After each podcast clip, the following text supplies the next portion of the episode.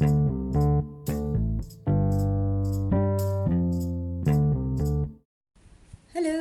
வணக்கம். அனுராதா ரமணனின் சிறுகதைகளின் தொகுப்பு. இன்று சிறுகதையின் தலைப்பு குரு கிருபை. நீங்க கட்டாயம் வரணும் தாத்தா. நான் ஸ்டேஜில் இருந்து ஸ்க்ரீன் எடுக்க வழியாக பார்த்துட்டே இருப்பேன்.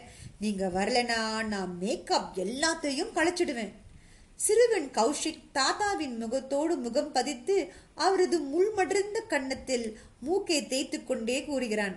வரேண்டா தாத்தா சொன்னா கண்டிப்பா வருவேன். சுப்பையா பேரனை தன்னிடமிருந்து மிக சிரமப்பட்டு பிரிக்க பார்க்கிறார்.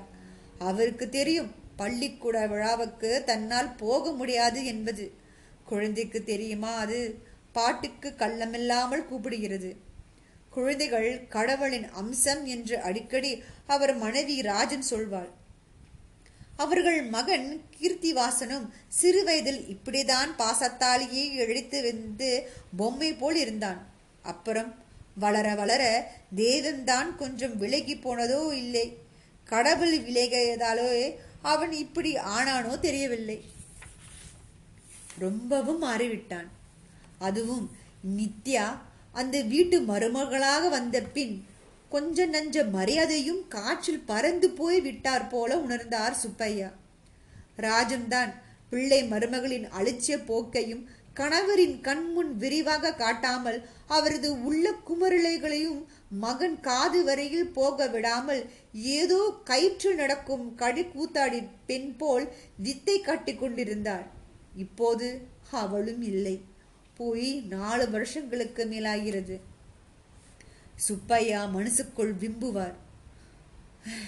புருஷனை எழுந்த பொம்பளைங்க ஐயோ பாவன்னு சொல்றதுக்காவது நாலு பேர் இருக்காங்க.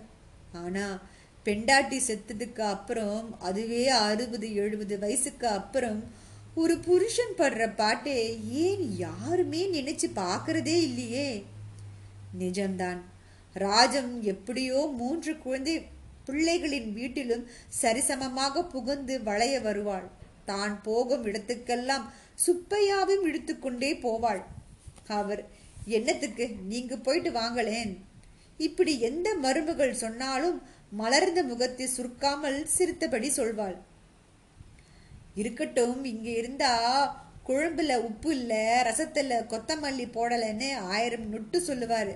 அதெல்லாம் நான் தான் இவருக்கு லாய்க்கு. ஒரே போடாய் போட்டு விட்டு கிளம்பி விடுவாள். பஸ் நிறுத்தத்தில் வந்து நிற்பதில் தான் கணவரின் முகத்தை சாடையாய் பார்த்து சொல்லுவாள். என்ன? முகம் ஒரேடியா? எண்ணெய் கொம்பு மாதிரி இருக்கு? எண்ணெய் சொம்பு மாதிரி இருக்கு. உங்களாலேயே ஒரு சிரமமும் இல்லைதான். ஆனாலும் அங்கே நான் விட்டுட்டு வந்தா உங்க நாட்டு பொண்ணு உங்களை வீட்டு காவல் வச்சுட்டு வெளியிலே கிளம்பிடுவா. வேளா வேலைக்கு காப்பி சாப்பாடு கிடையாது. உங்களாலே இதை வாய்த்திருந்து சொல்லவும் முடியாது. கடைசியில் நான் வந்ததும் என் மேலே எரிஞ்சு விழுவீங்க. உங்களை தனியாக விட்டுட்டு போனா அப்புறம் என் நினைப்பு முழுக்க இங்கேதான் சுத்தும். அதுக்காகத்தான் கிளம்புங்கன்னு சொன்னேன். இந்த வார்த்தையை கேட்டதும் சுப்பையா சிரிப்பார். ஆமா போ எனக்கு தெரியாதாக்கும். நானும் ஹைஸ்கூலில் வாத்தியாராக இருந்து முப்பத்தஞ்சு வருஷம் குப்பை கொட்டியிருக்கேனாக்கும். அப்போ ஒரு தடவை இப்படிதான் நைன்டீன் சிக்ஸ்டி செவனில் ராஜம் முகம் சுளிக்காமல் அவர் சொல்வதை கேட்டு கொள்வாள். கணவர் ஆசிரியராக இருந்ததும் அவரிடம் பாடம் பயின்ற மாணவர்களை அவர் எப்படியெல்லாம் படிக்க வைத்தார் என்பதையும் அவர் எத்தனை தடவை சொன்னாலும் அவளுக்கு அழுக்காது சலிக்காது. ஆனால் பெற்ற பிள்ளை மருமகள்கள் காதை பொத்தி கொண்டு ஓடுவார்கள். பெரியவன் முரளி அம்மாவை கூப்பிட்டு சொல்வான் அம்மா அவரு வாத்தியார் பெருமி கொஞ்ச நேரம் மூட்டை கட்டி வைக்க சொல்லேன். என் மாமனாருக்கு நேரம் கிடைக்கிறதே அபூர்வம். இப்பதான் பொண்ணை பார்த்து நாலு வார்த்தை பேசிட்டு போகலான்னு வந்திருக்கிறாரு. அவரை பிடிச்சு வச்சுட்டு அறுக்கிறார் பாரு. ராஜ்யத்துக்கு அவமானத்தில் முகம் சிவக்கும். ஆனாலும் காட்டிக்கொள்ளாமல் பக்குவமாக பேசி கணவரை அந்த இடத்திலிருந்து நகர்த்தி அந்த ராஜம் இப்பொழுதும் எங்கே போனாள்? அட போகத்தான் போனாளே. முக முதல்ல என்னை அனுப்பி வச்சுட்டு போயிருக்க கூடாதோ? அவ எப்படியோ சமாளிச்சுடுவா. எனக்குத்தான் அந்த சாமர்த்தியமே போதல. நிஜமாகவே சுப்பையாவுக்கு கண்ணை கட்டி காட்டில் விட்டார் போலதான் இருந்தது. சொந்த பிள்ளை மருமகன் ஆனாலும் எந்த வார்த்தையை நெஞ்சார சொல்கிறார்கள்? எதை உபச்சாரமாக சொல்கிறார்கள் என்று புரியவில்லை. முன்பெல்லாம் குழந்தையை இது போல கூப்பிட்டால் அவர் பாட்டுக்கு ஜருகி உதிர்த்து எட்டு முழ வேட்டியை கட்டிக்கொண்டு இருப்பது நல்லதாக ஒரு சட்டையை எடுத்து மாட்டிக்கொண்டு கிளம்பி விடுவார். நானும் கௌஷிக்கும் முன்னாலே போறோம். அப்புறம் யார் யார் வரீங்களோ நிதானமாக புறப்பட்டு வாங்கோ. கீர்த்தியை உள்ளே அழைத்து போய் நித்யா தாளிப்பாள். கிழம் கிளம்பியாச்சே இல்லையோ? காரியம் உருப்படமாத்தான். அங்கே போய் தான் வாத்தியாரா இருந்து டிஇஓ வந்தப்ப எப்படியெல்லாம் தன்னை பாராட்டினார்னு பேசி பேசி கான்வென்ட்டையும் நாரடிக்க போறாரு. எல்லாம் தலை எழுத்து. கீர்த்தி உடனே அம்மாவிடம் போய் கட் கடுப்படிப்பான். அந்த மனுஷனை கொஞ்சம் அடுக்கி வையேன். எங்க மானம் போறது. ராஜம் மௌனமாக எழுந்து போவாள். கணவனிடம் அன்றைய சாயங்காலம் கவனிக்க வேண்டிய மிக முக்கியமான வேலை இருப்பதாக சொல்லுவாள். என்னங்க ஸ்கூல் ஃபங்க்ஷனா கிளம்புறீங்களா? ஆமாம் ஏன் நீயும் வரியா? உன் பேரன் சத்திரபதி சிவாஜியா வந்து அமர்க்கலப்படுத்த போறான். நீ பார்த்தா சந்தோஷப்படுவ. அது இல்லைங்க சின்னவன் வீட்டுக்கு இன்னைக்கு வரேன்னு சொல்லியிருக்கிறீங்களே. மறந்து போச்சா? இன்னைக்கா? நாளைக்கெல்லாம் வரதா சொல்லியிருக்கோம். ராஜம் இன்னைக்கு வெள்ளிக்கிழமை சனிக்கிழமை தான். தான் அவங்க எங்கேயோ சினிமாவுக்கு போறதா சொன்னாங்க. குழந்தைகளை பார்த்து நம்மளை வர சொல்லியிருக்கிறாங்க. பரவாயில்ல நம்ம இன்னைக்கே போவோம். அப்படி சொல்லாம கொள்ளாம போனா உன் சின்ன பையன் திட்டுவான். ஐயோ உங்களுக்கு நான் எத்தனை சொன்னாலும் தெரியாது. இதை பாருங்க எனக்கு நெஞ்சு வலிக்கிறது. டாக்டர்கிட்ட போயிட்டு வரலாம்னு இருக்கேன் நீங்களும் துணைக்கு வாங்க. இது போதும் சுப்பையாவை அடக்க. அரண்டு போய் விடுவார் அப்புறம் இரவு எட்டு மணி வரையில் இதோ இதோ என்று போக்கு காட்டிக்கொண்டே இருந்துவிட்டு கடைசிகள் எனக்கு இப்ப தேவையில்ல எதுக்கும் ரொம்ப வலிச்சதுதான் நாளைக்கு பார்த்துக்கலாமே என்பாள் ராஜம் அதெல்லாம் ஒரு காலம். ராஜம் போன பின்புதான் சுப்பையாவுக்கு இதெல்லாம் புரிந்தது. நான் வாத்தியாரா இருக்கிறப்ப இப்படி அவர் ஆரம்பித்தாலே பிள்ளைகள் முகத்தில் அறந்தார் போலி இப்படி சொல்லுவார்கள். போதும்பா கொஞ்ச நேரம் தொந்தரவு பண்ணாமல் இருக்கீங்களா?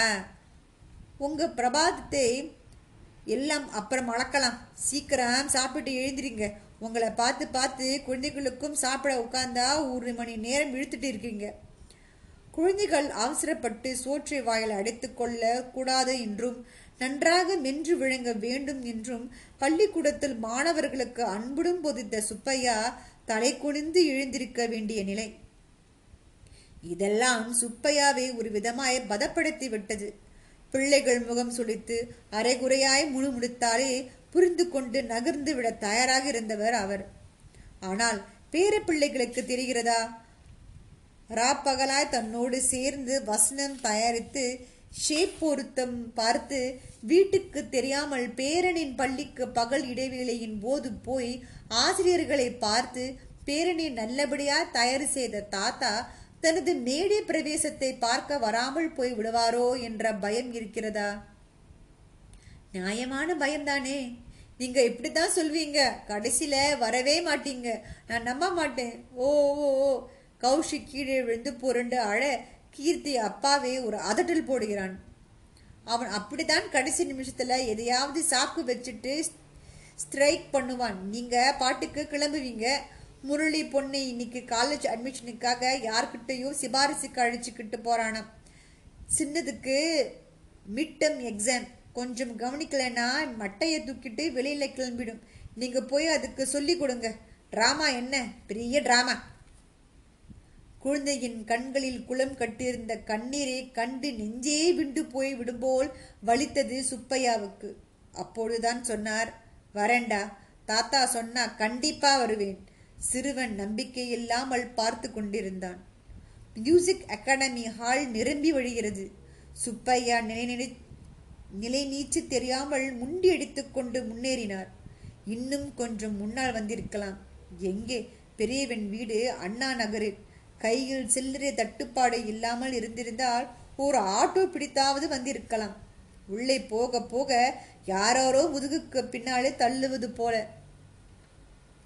பின் இருக்கைகள் எல்லாம் நிரும்பி வழிந்தது. அதோ ஆறாவது வரிசையில் கீர்த்தியும் நித்யாவும்.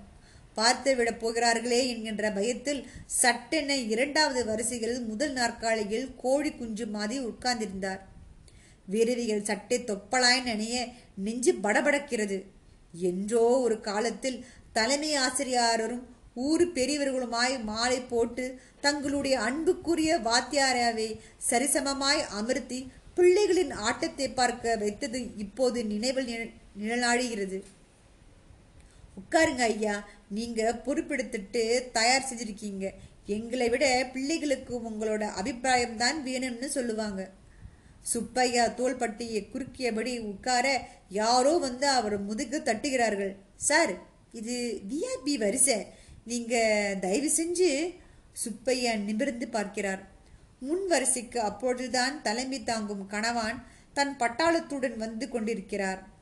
பிரபல வங்கி சேர்மேன் கல்யாண சுந்தரம் புன்னிக தழவும் முகத்துடன் அவரை நோக்கி வீடியோ வெளிச்சம் பளிரிட பள்ளி விழா குழுவின் பணியாளர்களை அவர் முதல் வரிசையில் அமர்த்தி அவருடன் வந்தவர்களுக்காக இரண்டாவது வரிசைகள் இடத்தை காலி செய்ய சொல்லி கொண்டிருந்தார்கள்.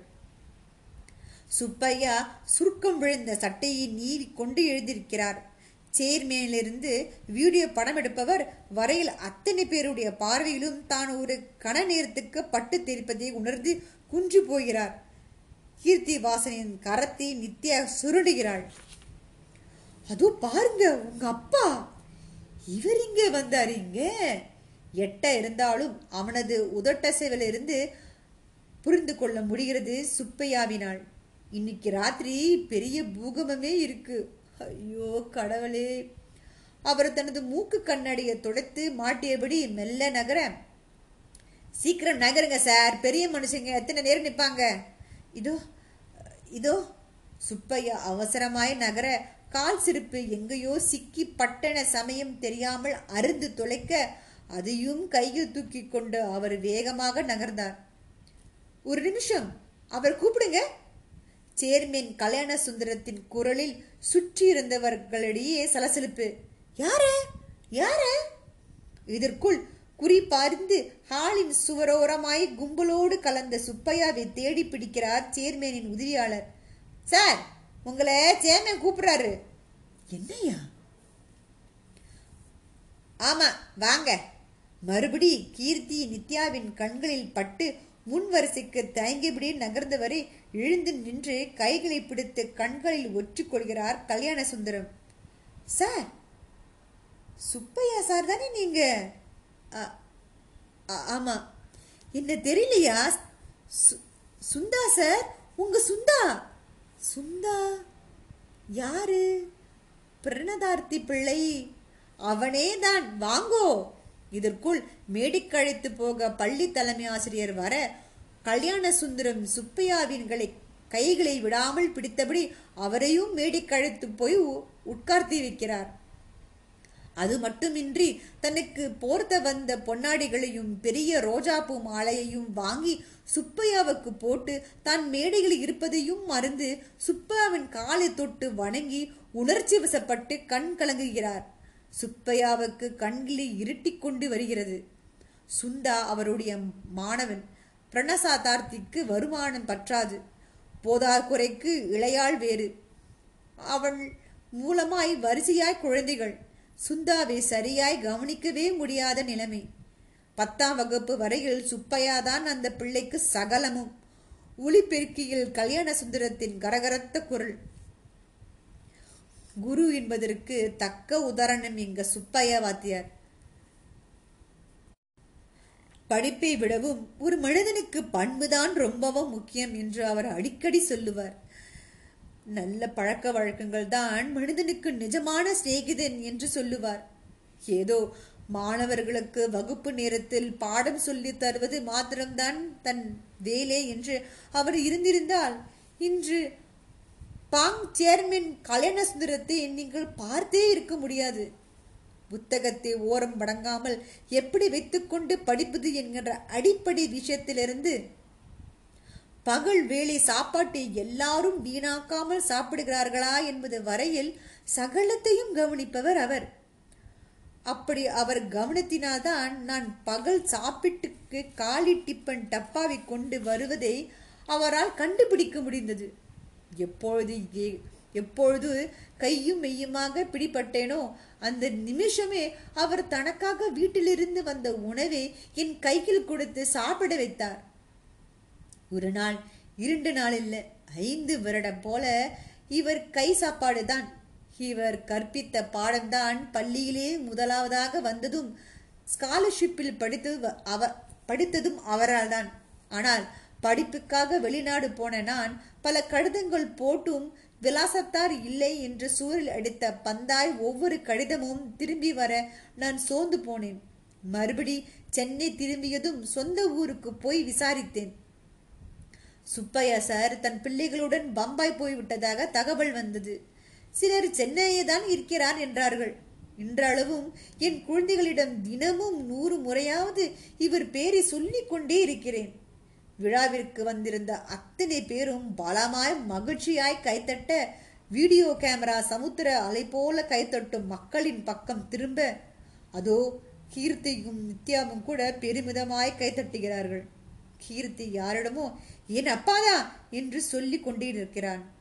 திரையின் இடுக்கிலிருந்து முகத்தை மட்டும் வெளியே நீட்டிய கௌஷிக் தன் அருமைய தாத்தாவை மாலையும் கழுத்துமாய் பார்த்து வலதுகை கட்டை விரலை உயர்த்தி காட்டுகிறான். என்ன காரத்தினாலோ கிழவருக்கு துக்கம் தொண்டை அடைக்கிறது. சட்டென்று ராஜத்தின் மடியில் தலைவித்து இதமாய் படுத்து அழுவேண்டும் போல. என்ன ஒரு எண்டிங் இந்த சிறுகதை அமுதசுருவி தீபாவளி மலரில் பிரசிக்கப்பட்டது. ஆயிரத்தி தொள்ளாயிரத்தி தொண்ணூற்றி மூன்று. நல்ல கதை. உங்களை அடுத்த சிறுகதையில் சந்திக்கும் வரை நன்றி.